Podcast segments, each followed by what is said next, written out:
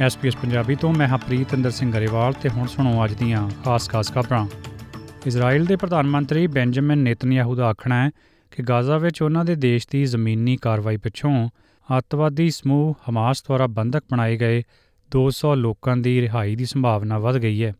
Israel ਦਾ ਆਖਣਾ ਹੈ ਕਿ ਉਹਨਾਂ ਦੇ ਸੁਰੱਖਿਆ ਬਲਾਂ ਨੇ ਗਾਜ਼ਾ ਪੱਟੀ 'ਚ ਜ਼ਮੀਨੀ ਹਮਲੇ ਦੌਰਾਨ ਹਮਾਸ ਦੀ ਕੈਦ ਵਿੱਚੋਂ ਇੱਕ ਸੈਨਿਕ ਨੂੰ ਵੀ ਰਿਹਾ ਕਰਾਇਆ ਨੇਤਨਯਾਹੂ ਦਾ ਕਹਿਣਾ ਹੈ ਕਿ ਇਜ਼ਰਾਈਲ ਹਮਾਸ ਨਾਲ ਜੰਗਬੰਦੀ ਲਈ ਸਹਿਮਤ ਨਹੀਂ ਹੈ।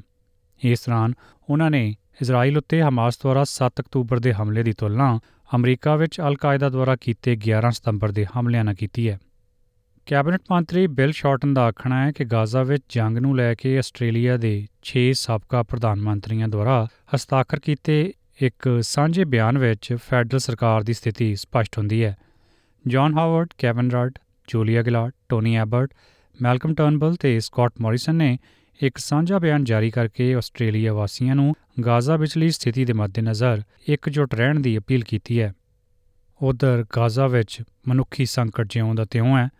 ਇਜ਼ਰਾਈਲ ਤੇ ਹਮਾਸ ਦਰਮਿਆਨ ਜੰਗ ਸ਼ੁਰੂ ਹੋਣ ਤੋਂ ਬਾਅਦ ਸਹਾਇਤਾ ਦੀ ਸਭ ਤੋਂ ਵੱਡੀ ਖੇਪ ਲੈ ਕੇ ਜਾ ਰਹੇ ਕਰੀਬ 3 ਦਰਜਨ ਟਰੱਕ ਗਾਜ਼ਾ 'ਚ ਦਾਖਲ ਹੋਏ ਨੇ ਪਰ ਮਨੁੱਖੀ ਅਧਿਕਾਰ ਕਾਰਕੁਨਾਂ ਨੇ ਆਖਿਆ ਕਿ ਇਹ ਸਹਾਇਤਾ ਕਾਫੀ ਨਹੀਂ ਹੈ।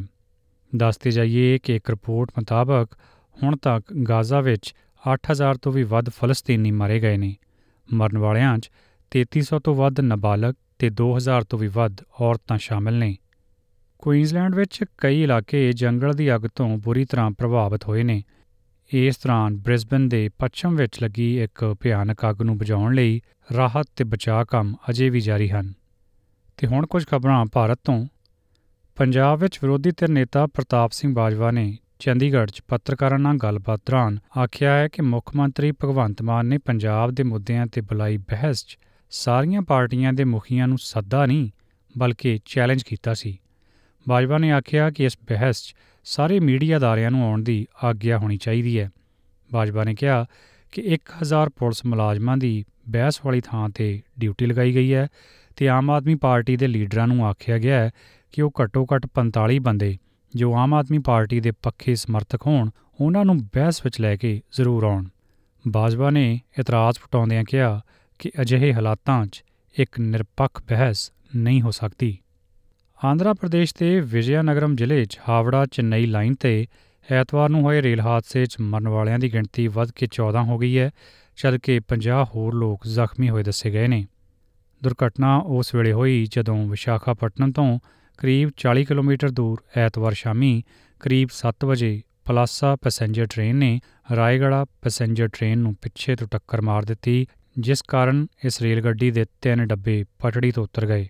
ਇਸ ਹਾਦਸੇ 'ਚ ਪੈਸੇਂਜਰ ਟ੍ਰੇਨ ਦੇ ਡਰਾਈਵਰ ਤੇ ਪਲਾਸਾ ਟ੍ਰੇਨ ਦੇ ਗਾਰਡ ਦੀ ਵੀ ਮੌਤ ਹੋ ਗਈ ਹੈ। ਤੇ ਹੁਣ ਪੇਸ਼ ਨੇ ਕੁਝ ਖੇਡ ਖਬਰਾਂ। ਅਮਨਦੀਪ ਲਾਕੜਾ ਦੀ ਹੈਟ੍ਰਿਕ ਦੀ ਮਦਦ ਨਾਲ ਭਾਰਤੀ ਜੂਨੀਅਰ ਮਰਦਾਂ ਦੀ ਹਾਕੀ ਟੀਮ ਨੇ ਨਿਊਜ਼ੀਲੈਂਡ ਨੂੰ 6-2 ਨਾਲ ਹਰਾ ਕੇ ਜੋਹਾਰ ਬਾਰੂ ਵਿੱਚ ਖੇਡੇ ਜਾ ਰਹੇ ਸੁਲਤਾਨ ਜੋਹਾਰ ਕੱਪ ਦੇ ਸੈਮੀਫਾਈਨਲ ਵਿੱਚ ਦਾਖਲਾ ਪਾ ਲਿਆ ਸਾਬਕਾ ਕਪਤਾਨ ਇੰਜ਼ਮਾਮੁਲ ਹੱਕ ਨੇ ਪਾਕਿਸਤਾਨ ਦੇ ਆਈਸੀਸੀ ਕ੍ਰਿਕਟ ਵਿਸ਼ਵ ਕੱਪ ਵਿੱਚ ਨਮੋਸ਼ੀਜਨਕ ਪ੍ਰਦਰਸ਼ਨ ਦੇ ਮੱਦੇਨਜ਼ਰ ਕ੍ਰਿਕਟ ਟੀਮ ਦੇ ਮੁੱਖ ਚੋਣਕਾਰ ਦੇ ਅਹੁਦੇ ਤੋਂ ਅਸਤੀਫਾ ਦੇ ਦਿੱਤਾ ਹੈ। ਦੱਸਦੇ ਜਾਈਏ ਕਿ ਪਾਕਿਸਤਾਨ ਨੇ ਇਸ ਟੂਰਨਾਮੈਂਟ 'ਚ 6 ਵਿੱਚੋਂ 4 ਮੈਚ ਹਾਰੇ ਨੇ, ਜਦਕਿ 2 ਵਿੱਚ ਜਿੱਤ ਦਰਜ ਕੀਤੀ ਹੈ। ਉਹ 4 ਅੰਕਾਂ ਨਾਲ ਅੰਕ ਸੂਚੀ 'ਚ ਹੁਣ ਕਾਫੀ ਪਿੱਛੇ ਹੈ। ਬਾਬਰ ਆਜ਼ਮ ਦੀ ਕਪਤਾਨੀ ਵਾਲੀ ਟੀਮ ਨੂੰ ਆਸਟ੍ਰੇਲੀਆ, ਭਾਰਤ, ਅਫਗਾਨਿਸਤਾਨ ਤੇ ਦੱਖਣੀ ਅਫਰੀਕਾ ਤੋਂ ਨਮੋਸ਼ੀਜਨਕ ਹਾਰ ਚੱਲਣੀ ਪਈ ਹੈ ਤੇ ਉਹ ਹੁਣ ਸੈਮੀਫਾਈਨਲ ਦੀ ਦੌੜ ਵਿੱਚ ਲਗਭਗ ਬਾਹਰ ਹੋਣ ਦੇ ਕੰਢੇ ਤੇ ਹੈ। ਇਹ ਸੀ ਅੱਜ ਦੀਆਂ ਮੁੱਖ ਖਬਰਾਂ।